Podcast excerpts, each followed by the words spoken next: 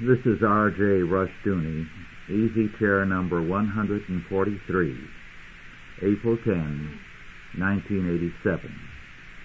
April 10 is an important day in my life because it's Dorothy's birthday.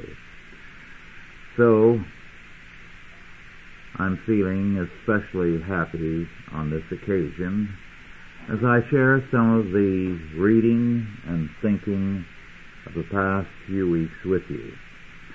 I'm going to start with a book, Prince of Crime by John Morgan, published by Stein and Day in New York in 1985. It deals with the criminal element in Chicago in the 20s, 30s, 40s, 50s, and on. A very interesting book. But before I get into it, I want to deal with one point that John Morgan, a Britisher, brings out. Namely, he says that we have to recognize that the criminal mobs, as well as the political bosses in American cities, are of a Catholic background. He does not go into this, but I think it's an important fact to look into and to recognize why there has been a shift in the cultural dominance of various groups. It's an ironic fact that Catholics now control the urban populations by and large. Because the problem at the time of the Reformation was precisely the reverse. Namely, that while the Catholic Church and the Catholic uh, nobility were in nominal control, they were actually facing a rebellious urban population. Before the Reformation, for some time previous, the growth of towns and cities had been a threat to the established order. One of the things that Pope Gregory VII, or Hildebrand, had sought to do several hundred years prior to the Reformation was to prevent the nobility from monopolizing and uh, parochializing the church because what they had done was to seize control of the churches within their domain. They did this by naming their sons to be bishops and abbots and controlling the churches through their children, that is, other than the son who was to succeed as the local lord. As a result, the life of the church was absorbed into the life of the local aristocracy. Hildebrand fought against this, and rightly so. His purpose was to make the church free of the local lord. And so what he did was to institute a requirement of sacerdotal celibacy so that there would not be a hereditary uh, priesthood controlled by a bishop through his uh, descendants of a see, and so on. Well, in time, however, although Hildebrand accomplished a great deal and gave Europe a new lease on life, this was undercut. The towns and cities grew up under the control of bishops and lords. And the bishops, while now celibate, were still relatives of the powerful lords.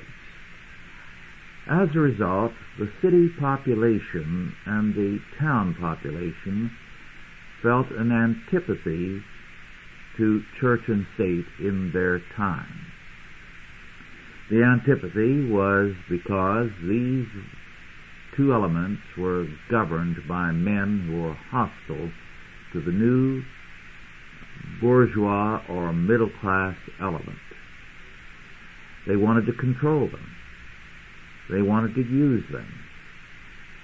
And as a result, they did not feel comfortable with the urban population. For this reason, the urban population was the backbone of the Reformation. They were the ones who were most ready to see reform. They were the ones who fought most before the Reformation, both against the lords and the bishops. Well, throughout Europe, the cities had a problem with lords and with bishops. After the Reformation and the Counter-Reformation, the monarchs began to seize the initiative from the church and the Lord, and increasingly gain power by an alliance with the cities.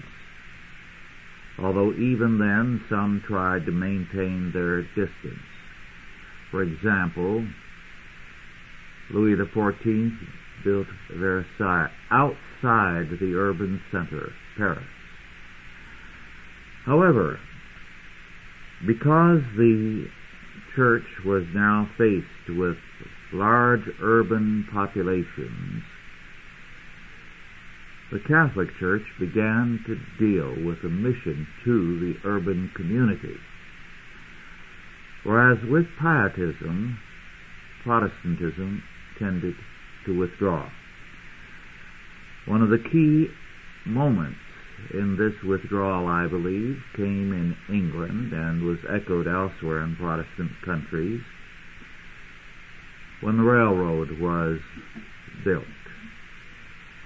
With the advent of the railroad and of steel mills and other things that required continuous operation, the Protestant clergy failed. They did not see that works of necessity which they had recognized on the agricultural level, namely you have to milk cows seven days a week, and a calf that falls into a pit is to be rescued on the Lord's day. They did not transfer this kind of thoroughly scriptural thinking to works of necessity in a modern industrial civilization. As a result, they began to lose control of the cities. And one reason for the tremendous growth of Catholic urban power from the middle of the last century to the present time has been because there were men within the church who did see that they had to have a ministry to an urban industrial population.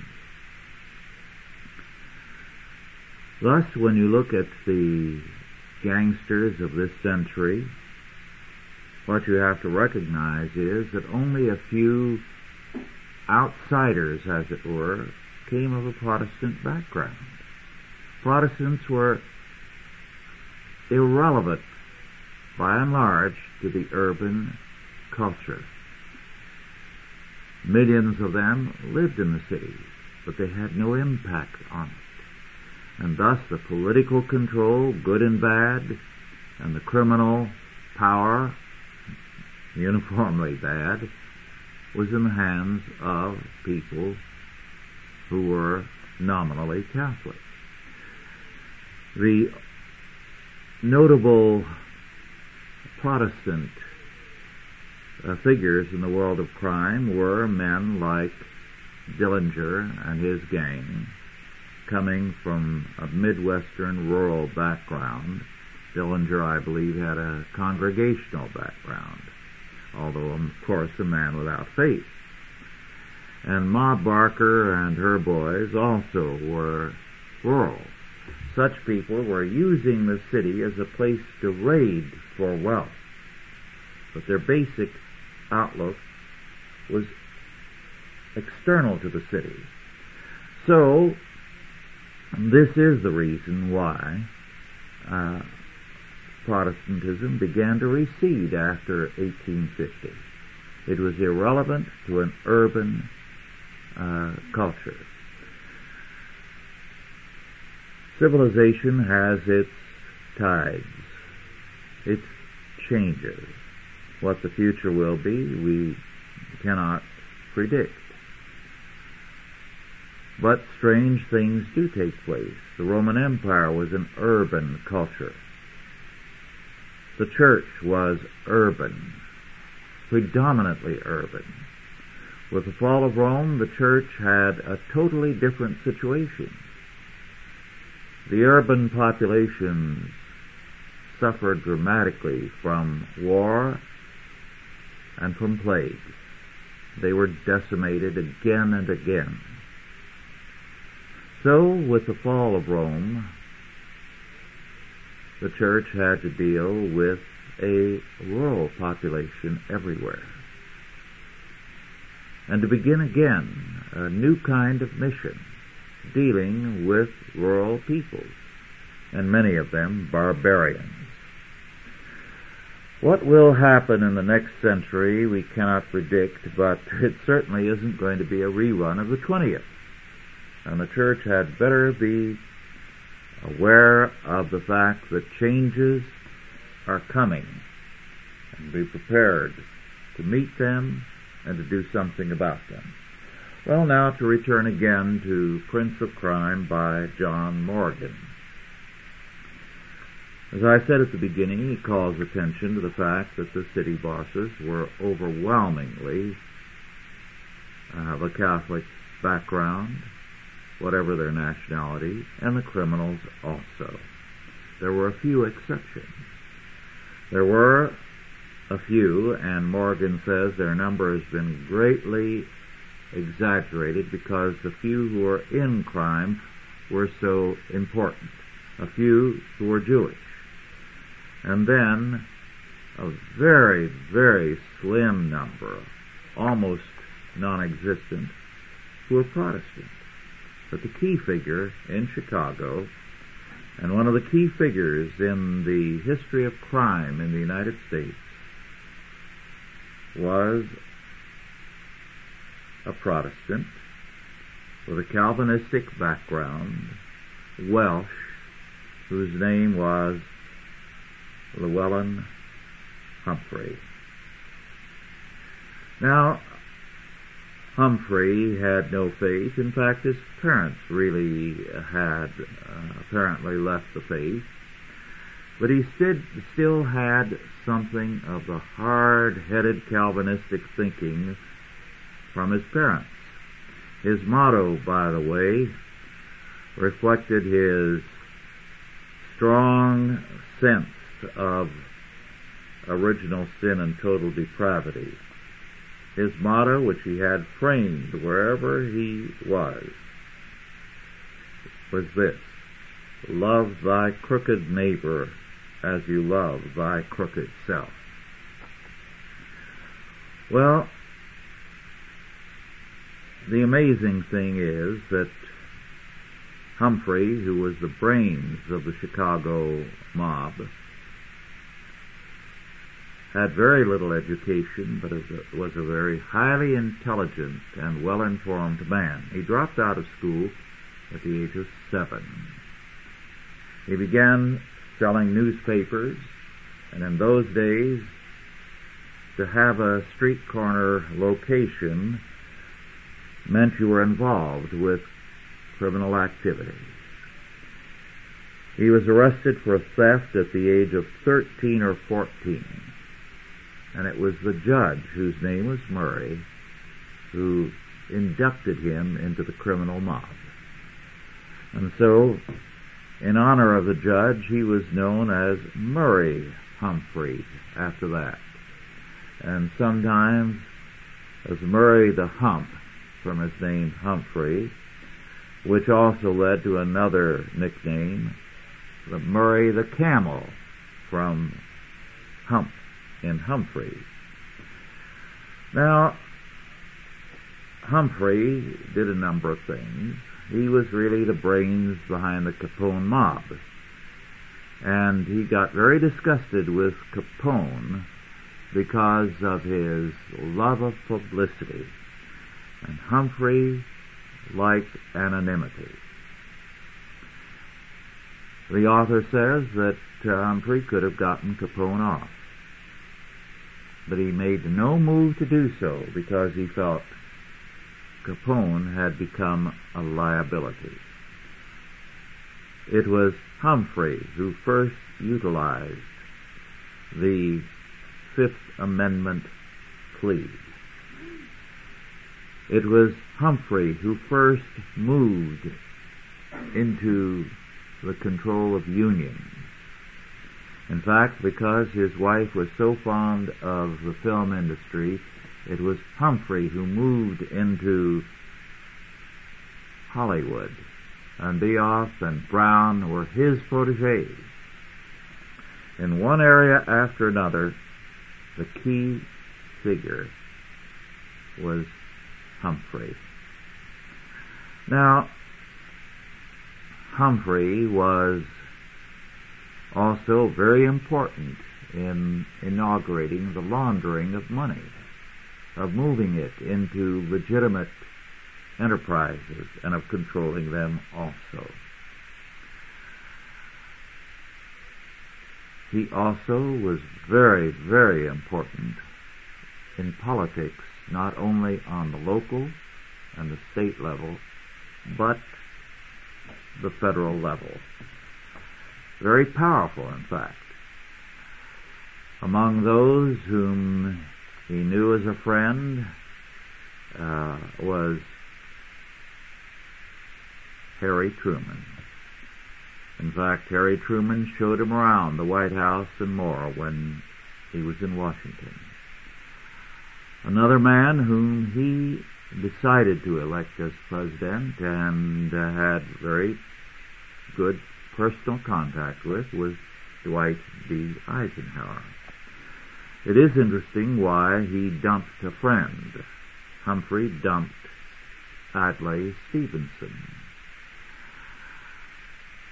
As John Morgan says, there are two reasons for charity. One is a godly motive, a Christian motive. Another is to demonstrate your power. And the mob liked to be charitable where it counted, where it gave them publicity. And one of the things they sought to do not long after the war, when housing was in short supply, was to put up a housing project for very low income people.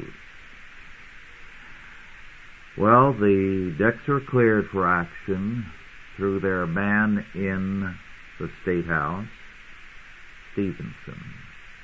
But Stevenson got into the act some friends who are contractors who did a crooked job. The housing project was a masterpiece of shoddiness, with the result that it made the mob look bad. So when they saw that Stevenson was going to run for the presidency, they were determined that his opposition was going to win, and they saw to it that he did. Humphrey was important again in a subsequent election in that one of his rivals in the bootlegging days and sometimes his ally was Joe Kennedy, the father of John F. Kennedy. And so he decided to help an old friend's son. And Kennedy won the election fraudulently. Chicago delivered the key votes. And it was a dishonest election that Nixon, unfortunately, refused to contest. And so Humphrey was able to deliver. By the way, we often hear nowadays about the great civil libertarian lawyer Clarence Darrow. He became a hero in part because of the Scopes trial and Darrow's move against evolution, uh, anti-evolutionary uh, legislation in Tennessee. Well, Clarence Darrow was the lawyer for the mob on more than a few occasions. Very interesting book. And uh, exceptionally well written.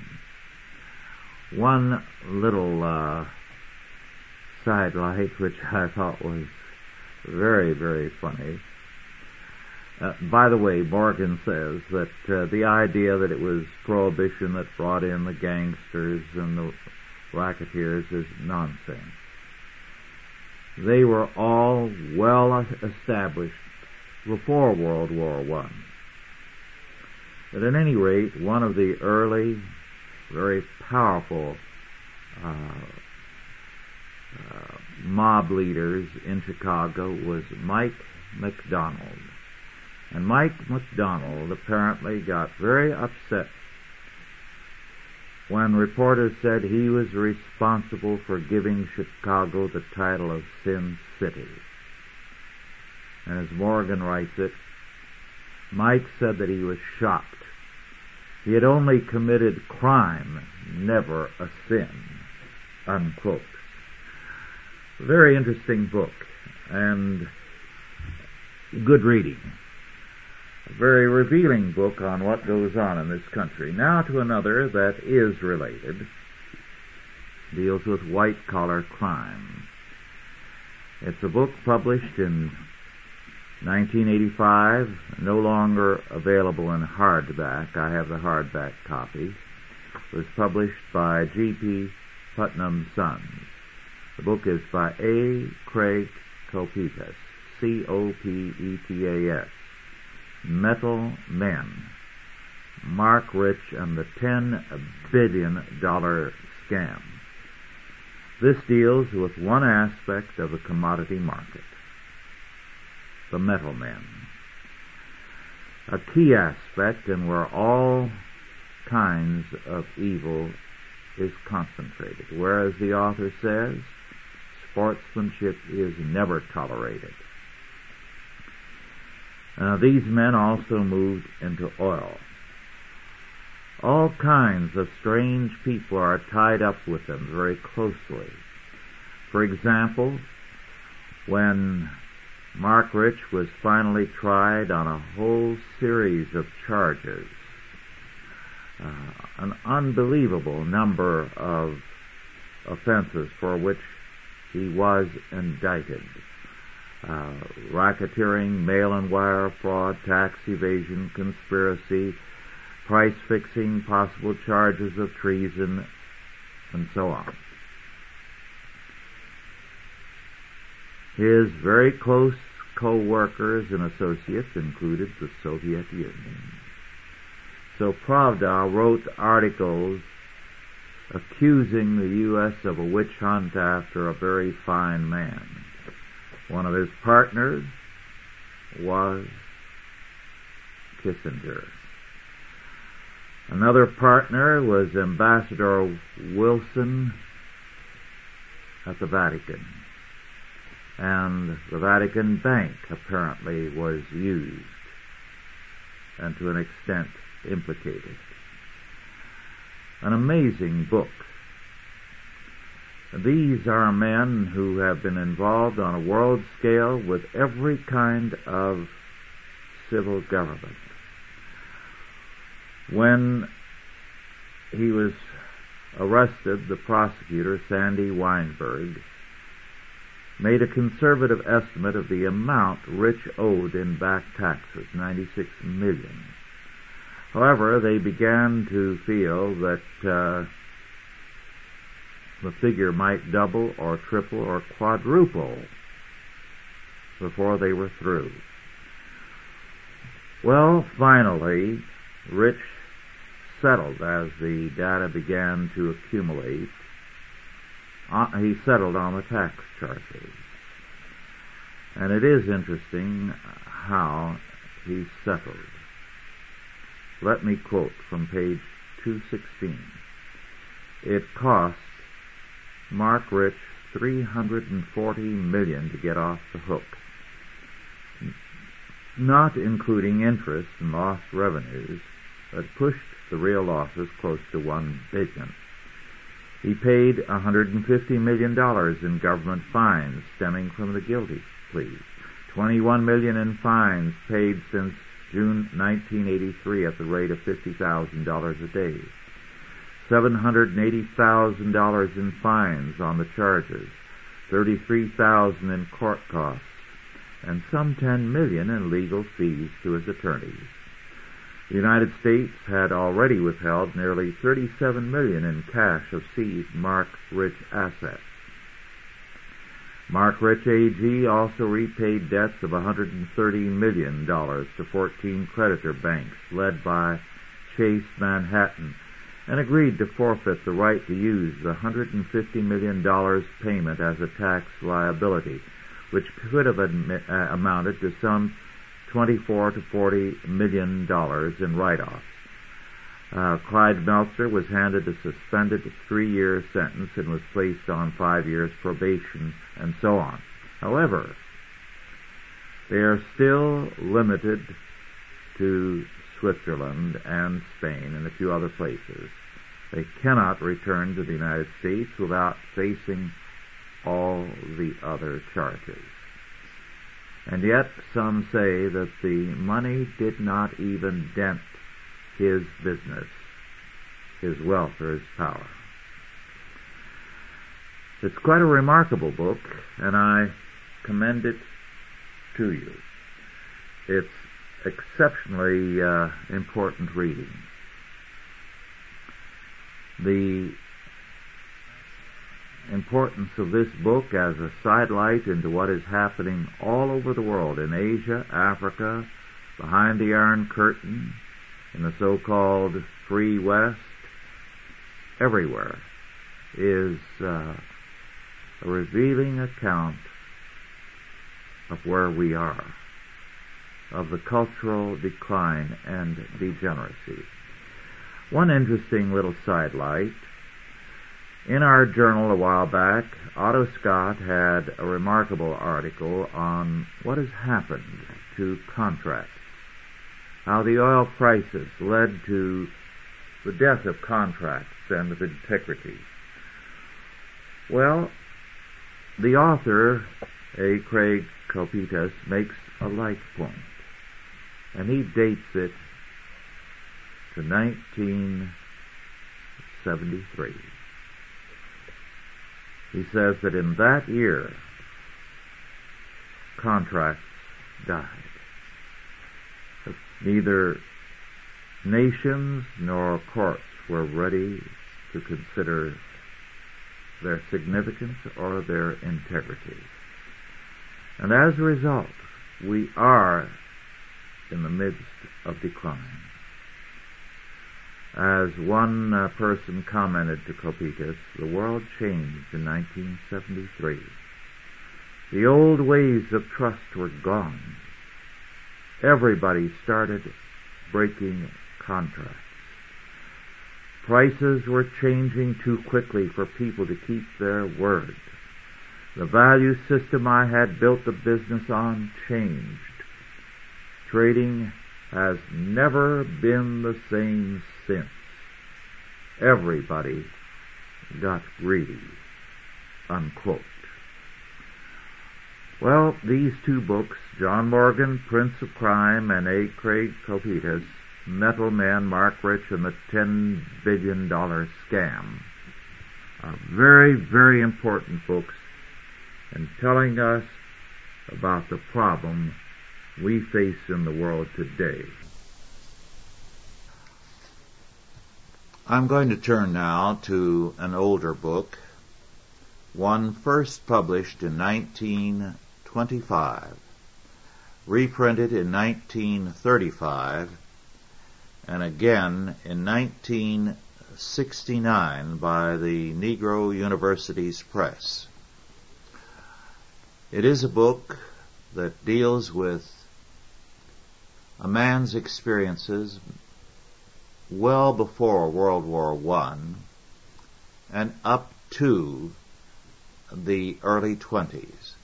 The author, Major Henry Darley, D-A-R-L-E-Y, Slaves and Ivory in Abyssinia, a record of adventure and exploration among the Ethiopian slave traders. The uh, book is quite important because what it deals with is uh, the foreign powers, the colonial powers in Africa prior to World War I in the main.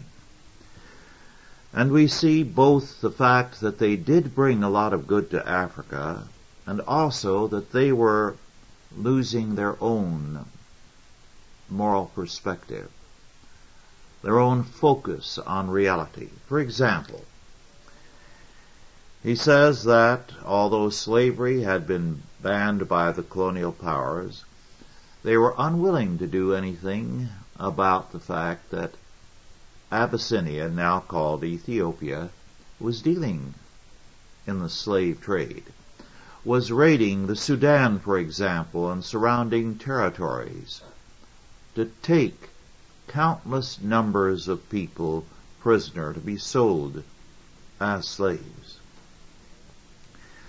And yet, when again and again this was proven to be true, the British government evaded responsibility by stating that those raids were mainly for ivory and the slaves that had been taken were incidental.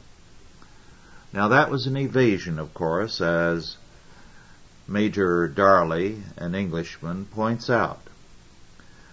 Uh, the raids were for both ivory and slaves, but by calling them ivory raids, they eliminated the necessity for action.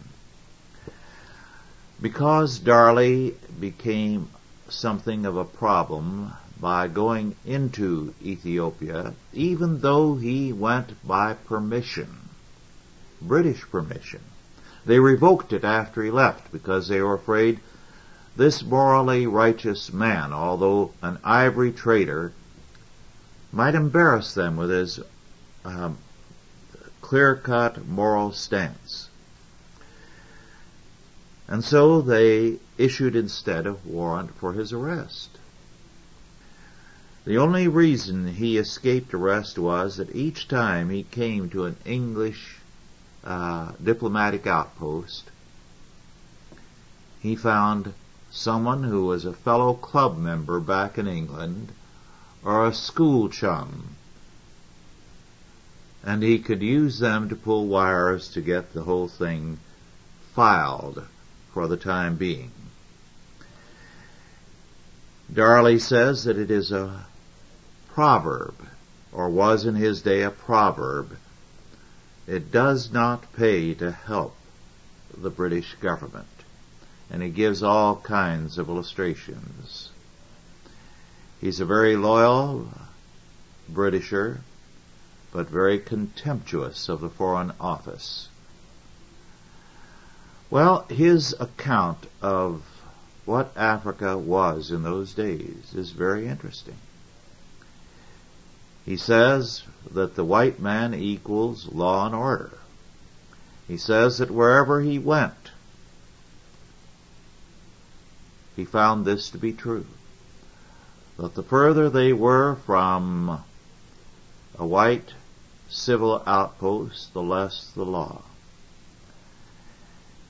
In fact, he found in Ethiopia, the one country not under white rule, people would slip into his tent at night and say, when will the white man come and bring us justice? At the same time, Darley tells us a great deal about the black man as he encountered him in much of Africa. He is very fond of the blacks, or was. He, he, he and all the other characters in this book are long since dead. And he says that he found that uh, they were far more trustworthy than other peoples, but they had two weaknesses. And these two held them back. The African point of view is that manual labor is degrading. Therefore, you need slaves or very poor people whom you can control to do the work. The other aspect is that if you have power, you use it. You never confuse power with morality. And he gives an, examples of men who became uh, slaves and then got their freedom, who refused to learn anything from their slavery they were just as bad a slave owner afterwards. This is the kind of thing that he says is the curse of Africa. And if this is overcome, and of course Christianization we would say is the only way out, then the hope for Africa is tremendous. It's a very, very interesting account. And one of the most informative uh, books uh, you can read on Africa. Incidentally, The Hostility to Work, another writer who was in uh, Ethiopia, uh, gave much documentation on. He said that uh, if a very important family was through various circumstances impoverished. It was still unthinkable for one of their daughters to go to uh, one of the embassies and work as a secretary. That was degrading. But to work as a prostitute was respectable. If you can find this book in a library, I promise you that you will find it difficult uh, to put down. It is, let me say again, by Major Henry Darley, Slaves and Ivory in Abyssinia. Well, now on to another book. This by Roger L. Williams, The Horror of Life an English book published in 1980, now out of print. And the thesis of it is that to understand why our culture is what it is today, we need to realize the kind of people who shaped it, who molded it. And he takes, by way of demonstration of what he has to say, uh, France, in the last century. Certain key figures. Charles Baudelaire, Jules de Goncourt, Gustave Flaubert, Guy de Maupassant, and Alphonse Daudet. Very prominent uh, writers, especially the first four. These are the ones who set the temper of the modern outlook. And others like them, of course, in Britain and in Germany and elsewhere. And what he has to say about these men can be documented of others elsewhere, of Nietzsche and of others. And he says that all of these men who had an unremitting pessimism and disgust towards life had a common factor. They were moral degenerates who were venereally diseased. And the disease progressively took over and shaped their outlook and their lives. As a result, they represented a warped outlook.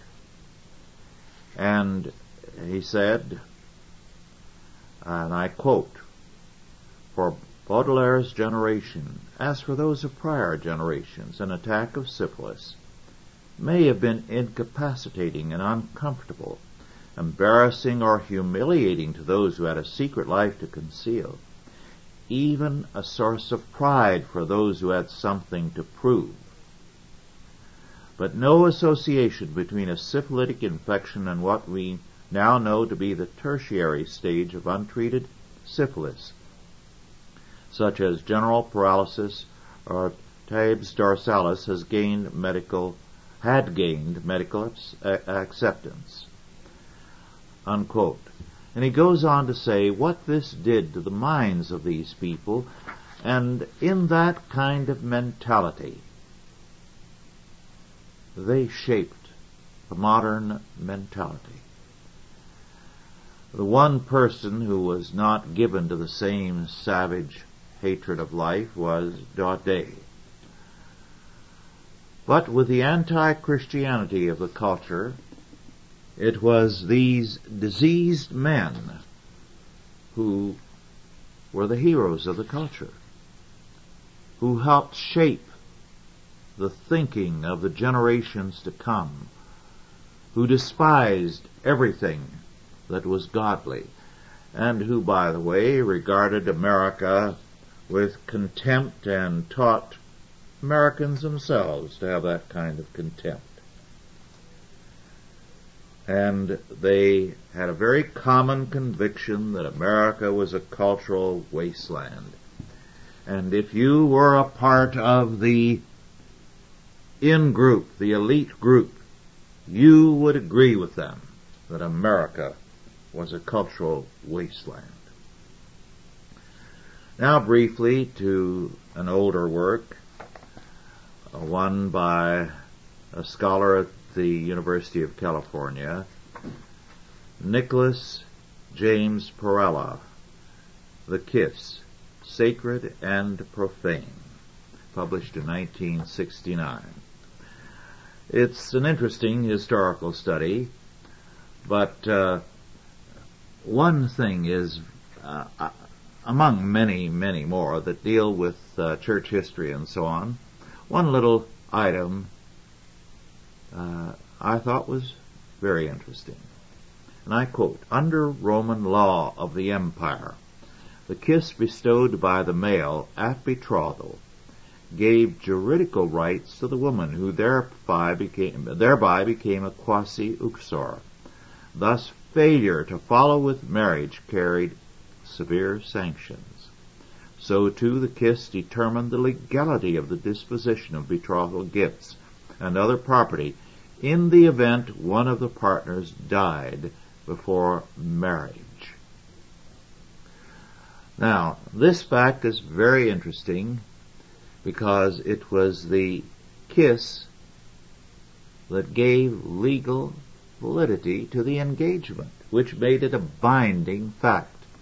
And it survived, and we have it to an extent to this day in the fact that at the end of the marriage service, you may now kiss the bride.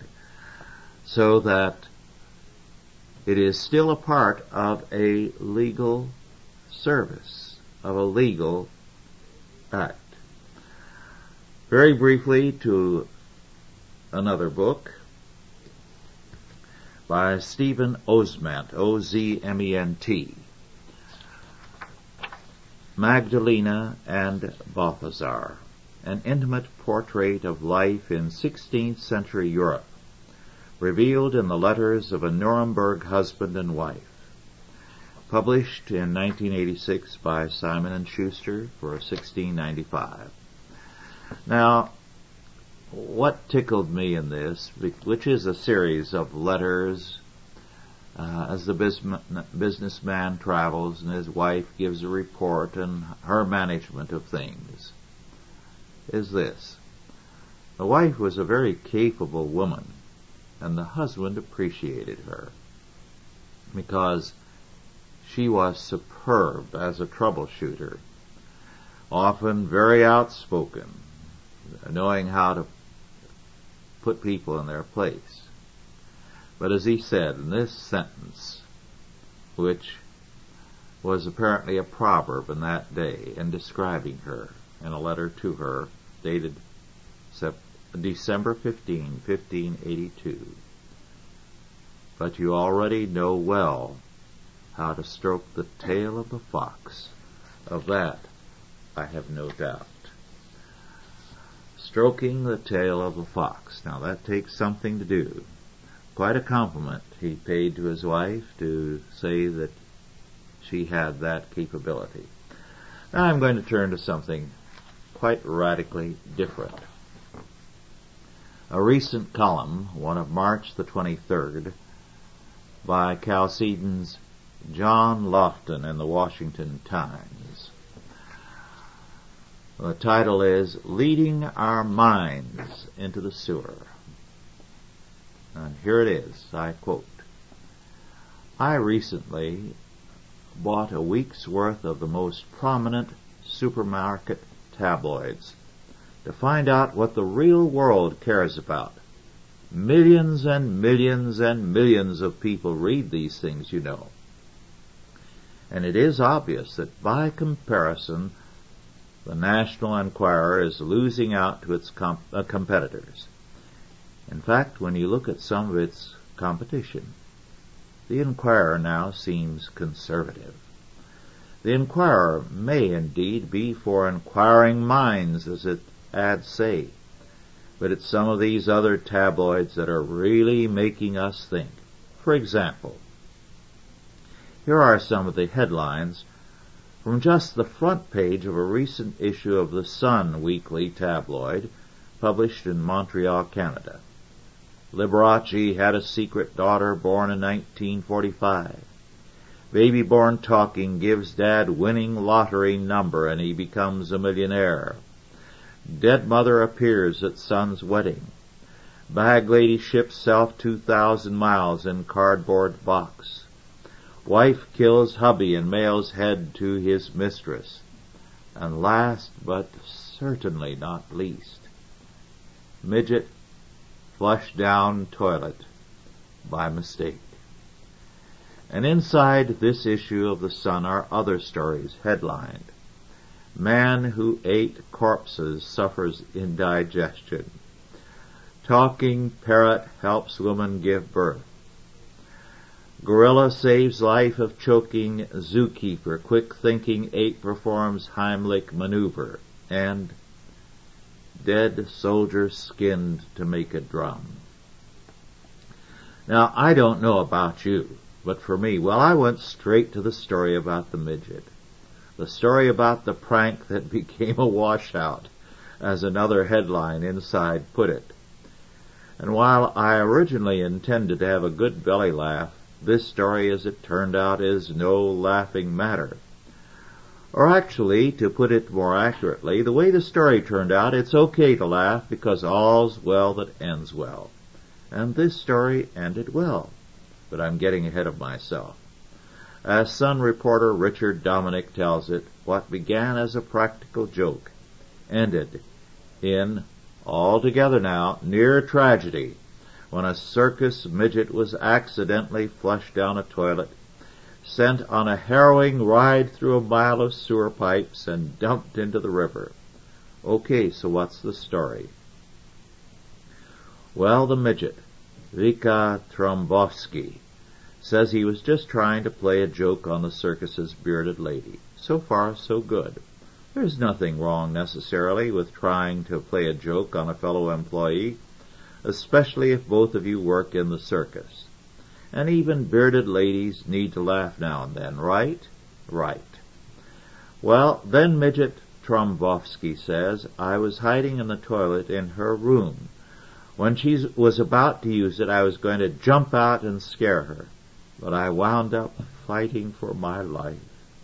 Now it's here that we begin to understand why things went all right because under no circumstances should anyone of any size, for any reason, ever hide in another person's toilet. And boy did things go wrong.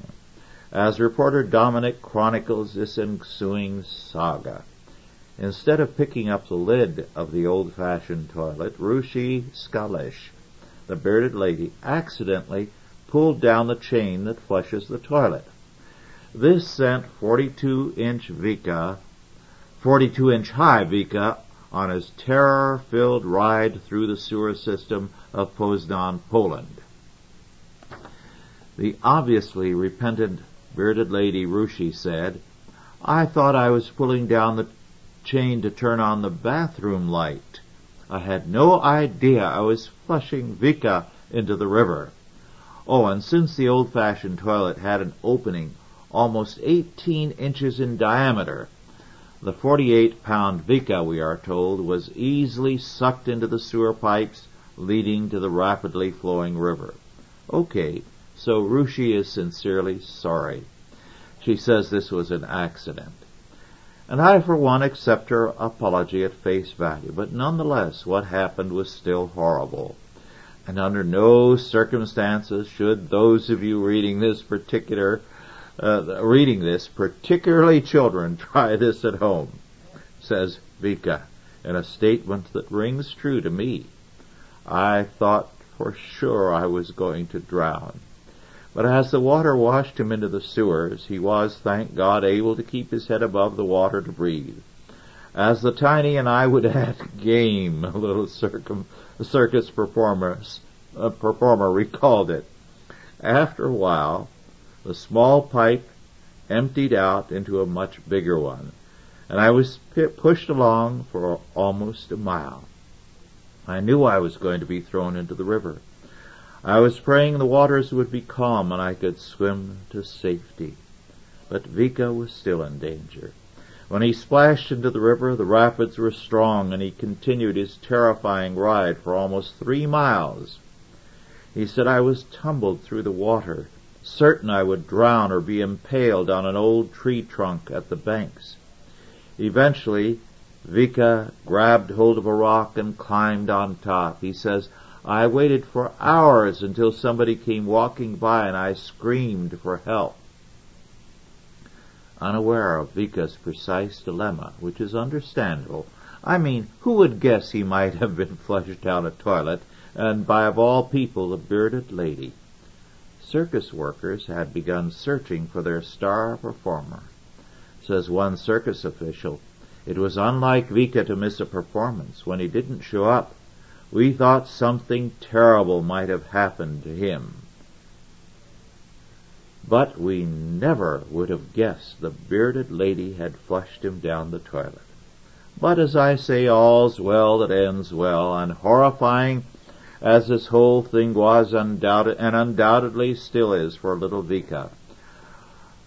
Rushi and their friends and loved ones, and all of them, there is still a lesson to be learned and it is this. If you are a midget, never, ever hide in the toilet of a bearded lady, not even as a joke. And remember, you read about this near tragedy here first, unless of course you read The Sun, in which case you are reading about this event here second. Thank you, John. That was a delight. A couple of other little items to pass on to you apropos of nothing except the desire to share a little humor with you.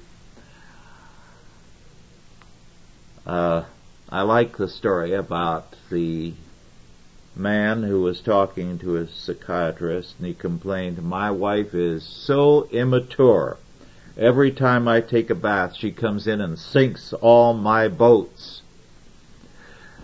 Or this story about the kindergarten teacher who was telling her kindergarten students at the beginning of the term how she expected them to behave. And she said that they couldn't just get up and wander off to the bathroom. And the way to handle the situation was if anyone has to go to the bathroom, hold up two fingers. One puzzled little boy, after a little while, raised his hand and asked, How is that going to help, teacher? well, now on to uh, something else, just briefly. One of the uh, stories among many which I liked in Donald Lambro's most recent book, Land of Opportunity. The Entrepreneurial Spirit in America, published in Boston by Little Brown and Company in 1986. Is this little item, and the book is a gem because it tells us about the opportunities and how individuals are using these opportunities to make fortunes. Let me quote this one. When Frederick W. Smith was an undergraduate at Yale in the mid 1960s, he wrote a paper for an economics class outlining his idea for a company that would provide next day delivery service across the country for letters and packages that absolutely, positively have to be there overnight. The company, he wrote, would have its own fleet of jets and vans and deliver parcels anywhere in the United States.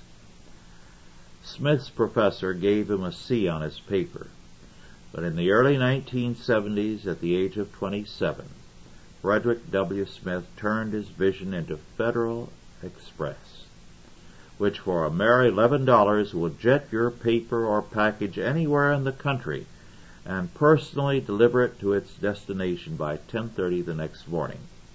At first, Smith's losses were high, 29 million in the first two years of operation, largely as a result of high energy prices triggered by the 1973 Arab oil embargo.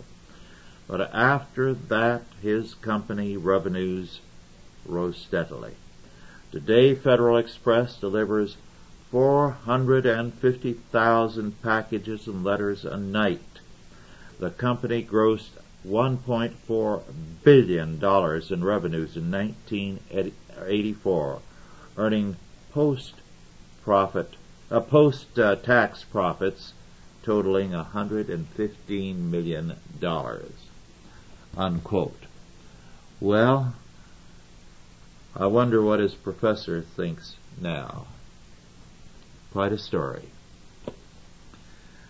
Now on to another book, very briefly, which I suggest you get before it is out of print. It was published in 1983 by Devin Adair Publishers, Old Greenwich, Connecticut, by Hamilton Fish. Tragic Deception, FDR and America's Involvement in World War II.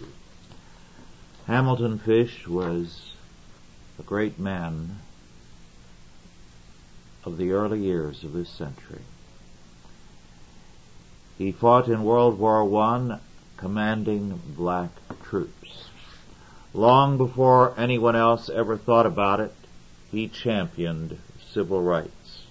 He fought against Roosevelt and our involvement in World War II. He gives us some of the very ugly facts behind the story of World War II. Our time is virtually up, so I don't have time to go into it, but I strongly recommend that before this book disappears, you order it and read it. It is an exceedingly important work. Well, our time is up. Uh, just a brief note. Uh, we've been asked, uh, it was Billy Welch who did, that we give a talk on liberation theology. We might at some time in the future. But uh, uh, for the present, we do have one of our men, uh, Dr. David Estrada uh, working on a book on liberation theology. And since David can read Portuguese and Spanish as well as English, he has access to the key documents, and this will be a very important book. Then uh, David Porter asked us to deal with the role of the family through the past two centuries, a very important subject. I'm writing a book on the family, uh, which makes it a little more difficult to uh, make that a topic of discussion because I don't know where to uh, stop if I get on the subject. Well, our time is up. God bless you all, and it's been good to have this time with you. Thank you.